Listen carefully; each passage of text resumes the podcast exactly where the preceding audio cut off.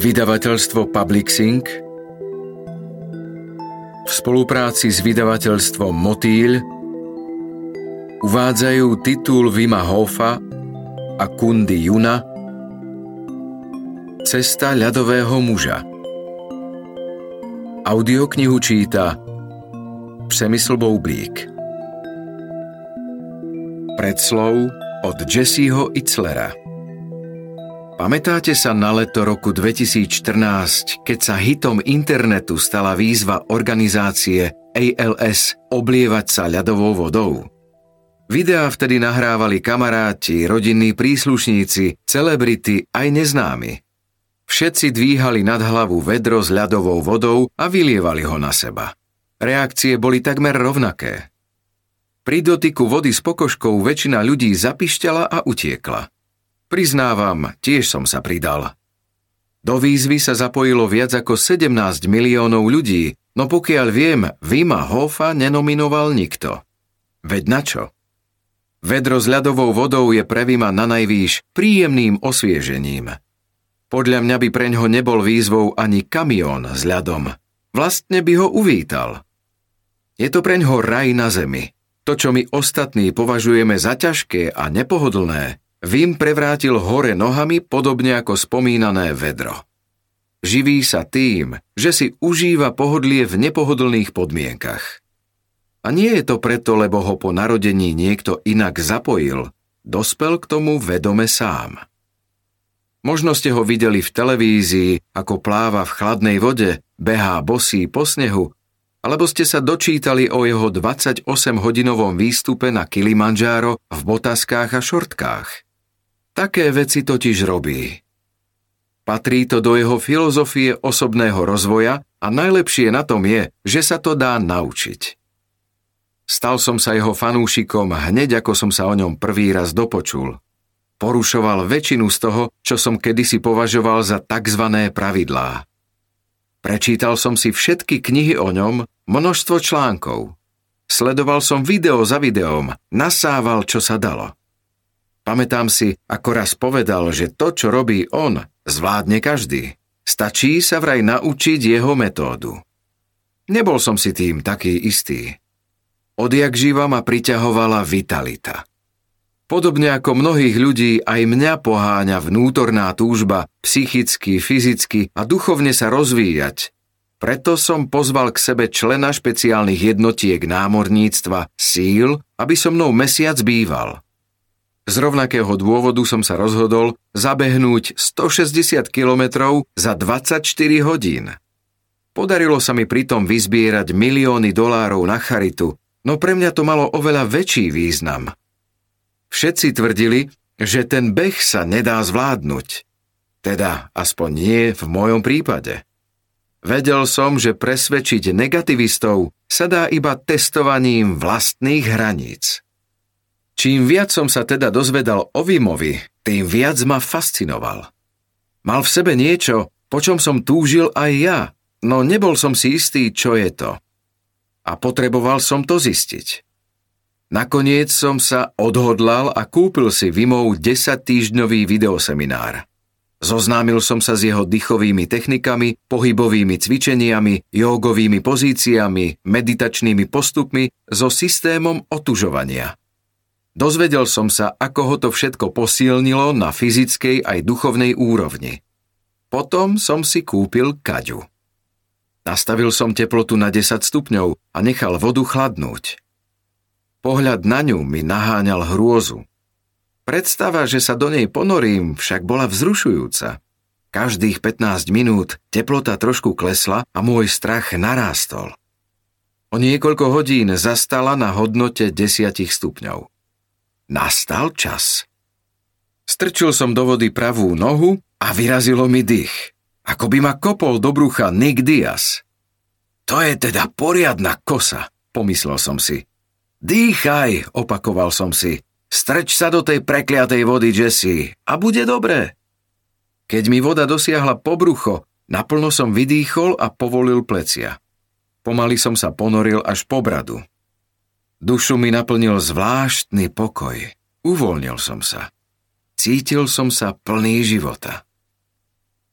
Inšpirácia inšpiruje. Na Wimovi a jeho knihe sa mi páči najviac to, že ma naučil veriť vo vlastné telo, prekonať strach a ísť za vlastným úspechom. Spája osobnú skúsenosť s vedou a to je skutočne motivujúce. Ponúka nám nástroje, aby každý z nás ovládol sám seba, nabral odvahu a prežil život plný energie. Je ako Aquaman a Tony Robbins v jednom. Je ľadový muž. Jesse Itzler, autor knihy Living with a Seal, život s členom špeciálnych jednotiek. Predslov od Martyho Gallaghera. Torpor je stav podobný hibernácii u zvierat. U ľudí by to znamenalo fyzické alebo mentálne spomalenie, otupenú nečinnosť. Blahobyt torpor ohrozuje. Naše jemné moderné životy nás čičíkajú k nadmernému sebauspokojeniu. Naši nie až tak dávni predkovia si museli zarábať na živobytie fyzickou aktivitou, dnes sa živíme mozgom. Zanedbávame svoju fyzickú stránku a pri práci sa takmer nehýbeme, preto sme vymysleli telocvične, posilňovne, diéty.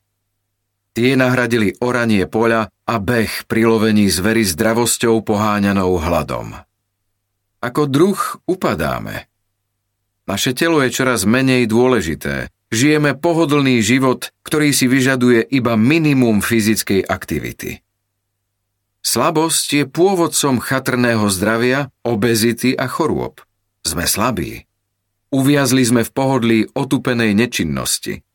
Žijeme virtuálne životy, v ktorých je každý hviezdou vlastnej reality show. Facebooková mentalita podporuje našu namyslenosť a dodáva našim prázdnym životom falošný pocit hodnoty.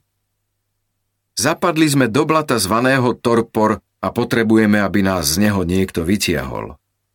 Nuž, ja som takého človeka našiel. Henry Troja raz na adresu Leva Tolstého povedal: Sebaisto si vykračoval životom s naširoko otvorenými očami, rozšírenými nozdrami a natiahnutými ušami. S metódou Wima Hofa sa dá dosiahnuť rovnaká elektrizujúca a naplno vnímajúca živosť. Návrat k počiatočnému nastaveniu mysle, ktoré sa nedá vyčarovať ani kúpiť. Wim ponúka spôsob, vďaka ktorému môže mať každý prístup k zázraku okamžitej prítomnosti. Ako športovec a tréner celý život uvažujem, ako prestaviť myseľ na zlepšenie výkonu. Šport na vysokej úrovni, národnej alebo medzinárodnej, si vyžaduje pozornosť a sústredenie, o akých nemá bežný človek ani potuchy. Myseľ a telo sa musia zjednotiť, aby dosiahli čo najlepší fyzický výkon. Všetci významní športovci už zažili, ako sa po skutočne intenzívnom cvičení zmení stav mysle. Po intenzívnom tréningu vychutnávajú elitní športovci čistú blaženosť a spokojnosť. Podľa mňa sa pomocou intenzívneho fyzického cvičenia dá preniknúť dovnútra k vyšším úrovniam vedomia. K takým, aké zažívajú skúsení meditátori. Intenzívne cvičenie, tak povediac, vyskratuje vedomú myseľ a nevedome navodí športovcovi meditačný stav. Takýto vyšší stav vedomia je mimovoľným následkom. Kľúčom k pravidelnému blahu je poctivosť vo fyzickej aktivite, pri ktorej sa spojí telo s mysľou. Na úspešné spojenie mysle a tela však potrebujeme umlčať neustále táranie, frflanie mozgu, vnútorné komentáre. Vynaložiť úsilie na sto dva percent sa nedá, ak sme čo i len trochu zaujatí. Špičkoví športovci si dávajú také herkulovské ciele, že uspieť môžu iba pomocou dokonalej jednoty mysle a tela. Najlepší športovci metodicky a dôkladne pracujú na prekonávaní vlastných hraníc a možností. Vytrvalo narážajú na barikády svojho status quo, pretože iba tak sa môžu posunúť vpred. Nijaký športovec sa nezlepší udržiavaním sa na rovnakej úrovni. Po päťdesiatich rokoch intenzívneho cvičenia si už viem fyzickou aktivitou ľahko navodiť stav mysle bez mysle. Vytvorím si dokonalé mentálne ticho pri každom tréningu. Ako športový mních a mystik môžem bez váhania vyhlásiť, že som v najlepšej forme. Ako človek aj ako muž, pokiaľ si udržím vďaka cvičeniu stav zmeneného vedomia. Je to ako fyziologická a psychická nirvána, návyková a stimulujúca. Stanovil som si teda za cieľ zistiť, ako sa dá tento blažený, koncentrovaný stav predĺžiť. Čo treba spraviť, aby som zostal v tom elektrizujúcom tichu dlhšie? Stále na tom pracujem a mojou aktuálnou stratégiou je posúvať sa od jednej pohĺcujúcej aktivity k ďalšej. Od tréningu k písaniu, vareniu, behaniu, počúvaniu hudby, sústredenému čítaniu. Postupne jedna kreatívna úloha za druhou. Potom regeneračná spánková kóma v noci. Budíček a znovu to isté. Pokiaľ sa znovu napojí hundrajúca myseľ, je po blaženosti. Vedomé myslenie sa preceňuje. Dokonale to vystihol Krishnamurti. Schopnosť pozorovať bez hodnotenia je najvyššia forma inteligencie. Realitu zažijeme iba vtedy, ak umlčíme neustále vnútorné táranie. Realita sa totiž vždy vyvíja iba z bezprostrednosti okamžitej prítomnosti. Je to ako stáť po kolená v rozbúrenom potoku a tým potokom je váš život. Pri premýšľaní sa nedá zažiť okamžitá prítomnosť. Je to jednoduché ako facka. Vedomé myslenie vytvára film, ktorý zahmlieva vnímanie reality. Paradoxom však je, že vedomá myseľ sa nedá umlčať vedomou mysľou. Bol by to iba ďalší prejav vôle, spôsob potláčania. Vynútené mentálne ticho nie je skutočné ticho. Zaťatá päsť sa skôr či neskôr otvorí. Wim Hof má oveľa menej komplikovaný spôsob, ako sa dostať k blaženosti okamžitej prítomnosti. Do nádherného stavu vyššieho vedomia nás môže posunúť aj otužovanie.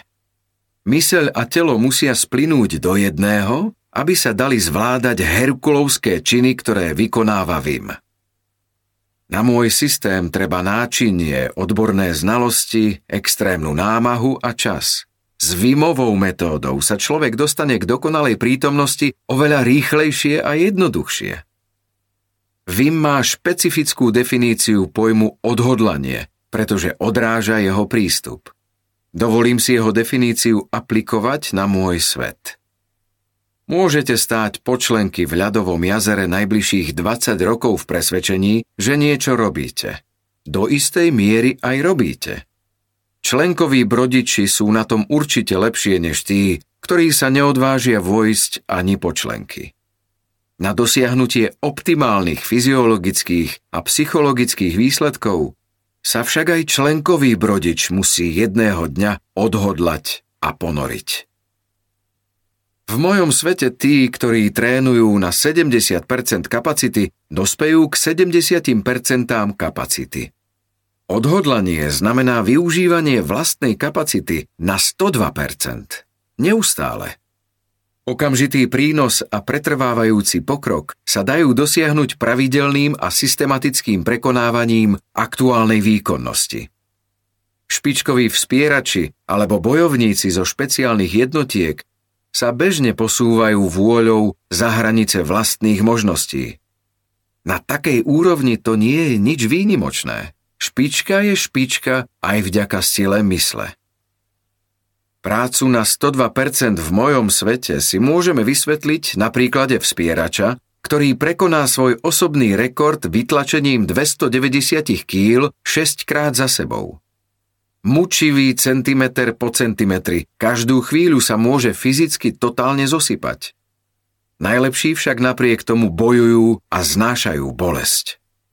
Pri šiestom opakovaní sa doslova vypne a zlepší svoj predošlý výkon. Tak sa dosahujú maximálne výsledky. vďaka maximálnemu odhodlaniu.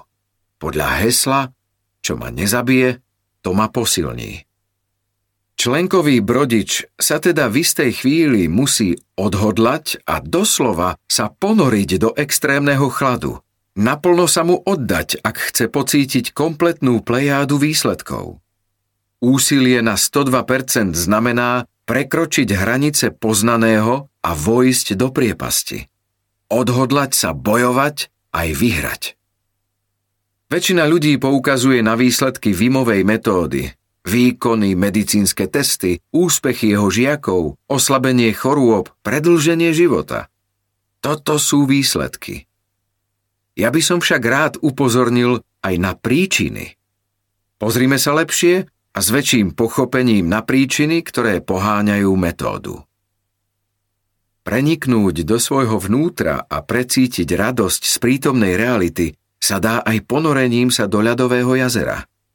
Je to ideálna meditácia, intenzívna a účinná, podobne ako hlboký stav zazenu v kláštore Kyoto.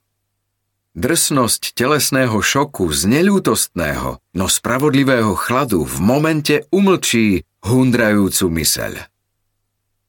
Dýchanie a chlad sú príčinami. Výkony, testy a zdravotné benefity predstavujú výsledok. Myslím si, že ak sa zamilujete do príčiny, výsledok sa dostaví prirodzene. V mojom svete oceľového zenu uspejú tí, ktorí sa zamilujú do tréningu, nie do aplauzu. Dýchanie a chlad, nástroje metódy Wima Hofa, vás okamžite vystrelia do prítomnosti, teda stavu vyššieho vedomia. Nasledovať budú vytúžené výsledky. Pri Wimovom tréningu však môžete zažiť prítomnosť, teda vyššie úrovne vedomia, za každým. Nie je to úžasné? Wimová metóda navodzuje mentálnu nirvánu a používať ju môže každý. Vyskúšajte ju čo najskôr, aby ste sa čo najskôr dopracovali k realite. Nie je to ohromné? Preniknite do svojho vnútra, pridajte sa k nám a objavte radosť zo života v prítomnosti bez myšlienok, stresu, v absolútnej bdelosti a citlivosti. Samádhi je stav bytia so široko otvorenými očami v okamžitej prítomnosti. Zamilujte sa do príčin a výsledky sa dostavia automaticky. Marty Gallagher, tímový tréner majstrov sveta, majster sveta v silovom trojboji I P F, autor knihy The Purposeful Primitive, prvotná sila. Prolog. V októbri dvetisíc jedenásť som na internete videl klip o mužovi, ktorý si vyzliekol šaty a vošiel do studeného jazera kdesi na Islande. Všade naokolo bol sneh, v pozadí som zbadal ľadovce.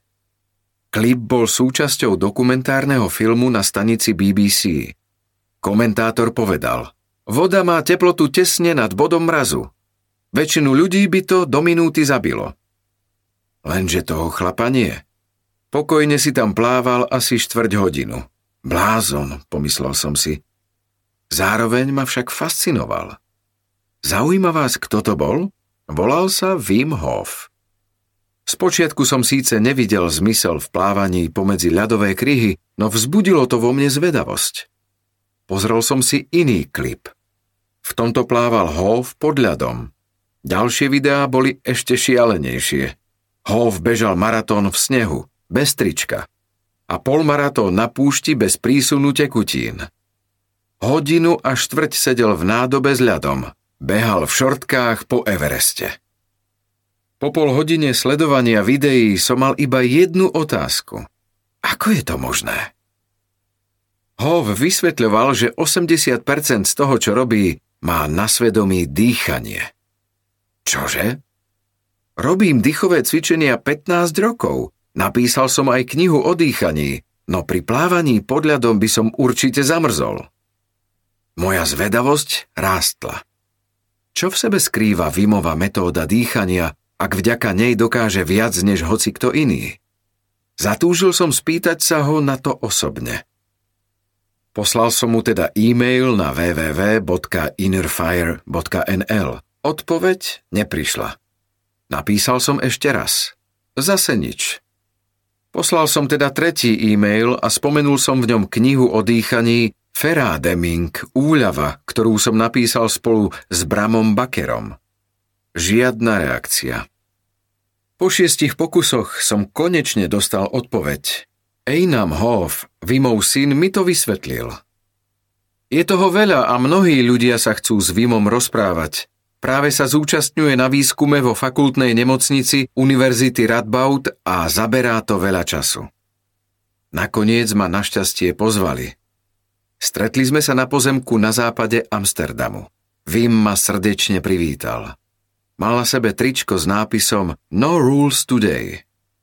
Bolo príjemné vedieť, že nepopiera iba zákony fyziológie, ale aj pravidlá všeobecne. Rozhovor bol od začiatku príjemný a inšpiratívny. Pri prvom stretnutí mi Wim vysvetlil niekoľko dýchových cvičení a na mieste sme ich aj vyskúšali. Na moje prekvapenie to fungovalo. I hneď som bol nabudený. Porozprával mi aj o tom, že k dobrému pocitu zásadne prispieva i otužovanie. Jeho extrémne výkony v chlade sú dôkazom nielen toho, čo dokáže s vlastným telom. Aj chlad má svoju funkciu. Hof je presvedčený, že otužovanie podporuje zdravie a má množstvo prínosov. Tiež spomenul, ako na to všetko prišiel a ako pomáha ľuďom dýchovými cvičeniami a otužovaním. Potom som sa ho spýtal, prečo robí všetky tie extrémne kúsky. S očami ako taniere odvetil. Náš dých je spojením medzi fyzickým svetom a dušou. Ak ako ľudské bytosti nájdeme cestu späť k svojej duši, vyhráme vojnu. Zbadal prekvapivý výraz mojej tváre a rozosmial sa. Myslím tým vojnu s baktériami a vírusmi. Jeho extrémne výkony nie sú cieľom. Chce nimi dokázať, čoho je schopné ľudské telo. Nie len jeho, ale hocikoho, teda aj vaše a moje. Nikdy nebýva chorý. Mnohí ľudia tvrdia, že jeho metóda funguje lepšie než lieky. Lenže ešte donedávna nebolo úplne jasné, ako vlastne funguje. Dobrou správou však je, že to, o čom Wim vedel už desaťročia, potvrdila aj veda. Autonómna nervová sústava sa dá ovplyvniť. Wimovú metódu skúmali vo fakultnej nemocnici Univerzity Radboud v holandskom meste Nijmegen. Čo to znamená pre metabolické ochorenia ako reumatizmus a Crohnova choroba? Čo to znamená pre zdravých ľudí? Koľko energie navyše vám dodá? Wim behá maratóny v snehu, ale čoho sme schopní my ostatní, bežní smrteľníci? Môžeme túto energiu využiť v práci? Dá sa pomocou Wimovej metódy liečiť cukrovka druhého typu? Znie to až pridobre, aby to bola pravda. Wim napriek tomu túži, aby jeho metóda dobila svet. Spravil som teda zo seba dobrovoľné pokusné zvieratko a začal som s jeho dýchovými cvičeniami. Otužujem, pracujem na svojom odhodlaní. Zapisujem si všetko, čo prežívam. Rozprával som sa s mnohými ľuďmi, ktorí tiež využívajú Wimovú metódu. Táto kniha je odrazom všetkých týchto skúseností a zároveň predstavuje jeho postupy, ich pozadie a základy metódy. V knihe zväčša používam autorské množné číslo, pretože je dielom nás oboch. Wim prispel zásadnými informáciami. V texte sa občas objaví aj prvá osoba jednotného čísla, lebo sa chcem pozerať na Wima aj trochu z diaľky. Takže my znamená Wim a Koen, ja som ja, teda Koen. Prajem vám príjemné čítanie a veľa šťastia v studenej sprche. Kundiun.